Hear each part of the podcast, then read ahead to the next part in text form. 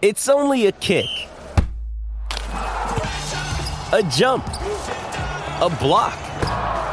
It's only a serve. It's only a tackle, a run. It's only for the fans. After all, it's only pressure. You got this. Adidas.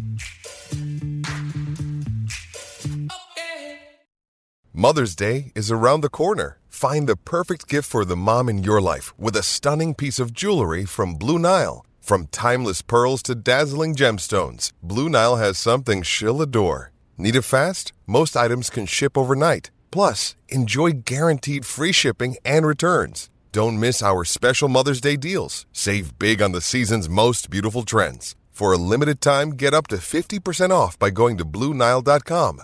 That's Bluenile.com. Cheeseheads. Cheeseheads. Get on your feet. It's Curd and Long. Hosted by Sparky Fifer and Ryan Horvath. There was a thing out the other day. Best college football. Oh, here it is. I did say that. Look at me. Wow, that's pretty good. 24 7 sports. Did a whole thing. 10 highest graded uh, FBS coaches in college football, regardless of what position they coach or if they're the head coach, per CFB Analytical uh, on Twitter. And that's a Matrix Analytical, whatever. CFB leader in head coaching searches, staff building, recruiting, and behavior analytics. Uh, and we are the future of college football, staffing and coach marketing. Fall behind, get left behind uh, is what their thing is on Twitter. Okay, fine. So they put together their top 10 coaches. Now, number one, to nobody's surprise, is Nick Saban. Number three, I'm skipping two. All right, you'll see why. Number three is Lincoln Riley, the head coach at USC. No surprise there. Number five is Bobby April III, former Badger coach, position coach, special teams.